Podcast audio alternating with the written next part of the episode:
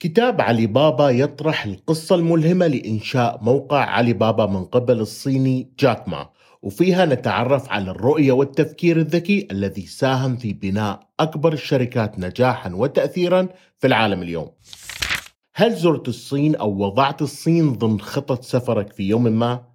بالتأكيد حياة الصين تبدو غامضة لكثير من الناس لكن من المثير رؤية كيف يواجه الصينيين الحياة. في الفترة الأخيرة شهد العالم نمو اقتصادي لا يصدق للصين، رغم أن الصين في القرن الماضي كانت فيها نسبة الفقر عالية جدا، ولا أحد يصدق أن تكون هذه الدولة من مصاف الدول العظمى خلال سنوات بسيطة. من هذه البيئة ظهر شخص غير شكل التجارة الإلكترونية حول العالم، وأنشأ أحد أهم المواقع اليوم وهو موقع علي بابا. تاريخ هذه الشركة العملاقة والعقبات التي واجهت مؤسسها جاك ما هو ما طرحه الكاتب دونكان كلارك في كتابه علي بابا. جاك ما بنى كيان قوي من بداية هزيلة ولكن لهذا الشخص كانت هناك طموحات عالية.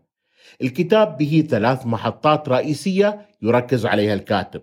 اولا قصة حياة جاك ما قبل تأسيس علي بابا وبدايته المتواضعة وكيف تغلب على كل هذا من أجل بناء مستقبل واعد. ثم ركز الكاتب على أمر هام وهو سبب نجاح علي بابا.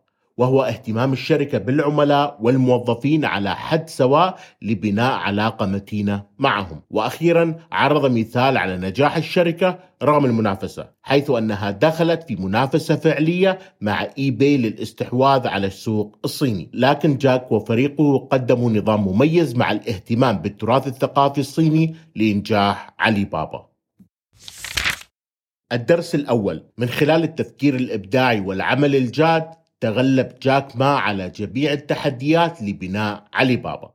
بدأ جاك ما حياته المهنية كمدرس للغة الإنجليزية ولكن في يوم من الأيام جاءت في ذهنه فكرة. هذه الفكرة غيرت من نظرته عن الحياة. خلال هذه الفكرة تذكر زميل له والذي كان مدرس لعقود من الزمن. كان يستقل دراجة قديمة مع القليل من الخضروات الرخيصة. من هذه الذكرى علم بأن هذا هو مستقبله وبأنه رغم سعادته بوظيفته لكنه كان يريد المزيد.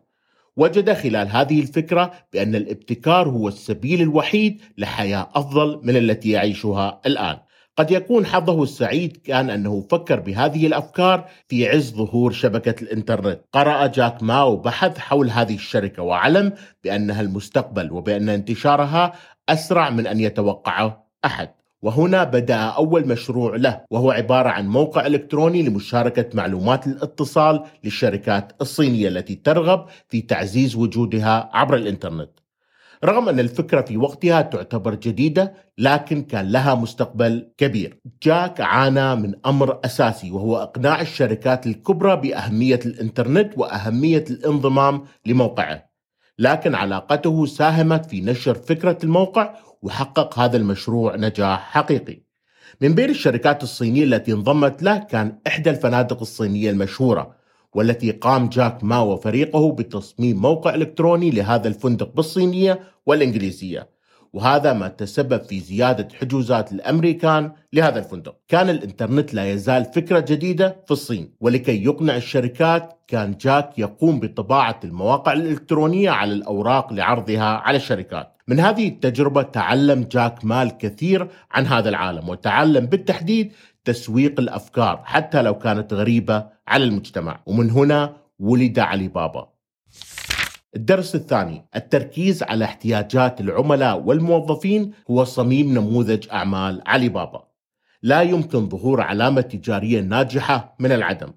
الأمر يتطلب العمل والالتزام لخدمة العملاء وهذا الذي ركز عليه جاك عند التخطيط لنظام عمل الشركة. أصر جاك على الاعتناء بالعملاء وهو أمر كان نادر بين الشركات الصينية. وهنا قدم ثورة في تاريخ الشركات في الصين. من هذا ظهر الشعار الخاص بعلي بابا المشهور وهو العملاء أولا والموظفين ثانيا والمساهمون ثالثا. هذا الشعار يعرفه كل من يعمل في علي بابا عن ظهر قلب. استخدم جاك ما اسم الروبيان لوصف العملاء. وهو ما قد يكون تشبيه مقتبس من الفيلم المشهور فورست جامب ورغم ضغوطات المساهمين لكن جاك استمر طوال هذه الأعوام قوي ومصر على موقفه بالاهتمام بالعملاء. ليس فقط التركيز على المستهلكين هو ما يجعل علي بابا ناجح للغاية. لكن الشركة أيضا كانت تهتم بالموظفين بشكل كبير. ركز جاك على الولاء والتحفيز ولهذا يعمل العديد من الموظفين في الشركة منذ سنوات دون أي خطة للمغادرة. تبلغ مساحة حرم الشركة 2.6 مليون قدم مربع وفيها المطاعم ومسارات الدراجات وأيضا تم إنشاء بحيرة ضخمة صناعية ليستمتع بها سكان المنطقة. إذا كنت تعمل لدى علي بابا فيمكنك أيضا الحصول على قرض يصل ل ألف دولار بدون فوائد. لهذا يعمل موظفي علي بابا بجد ولديهم مستوى عالي من الالتزام بنجاح الشركة.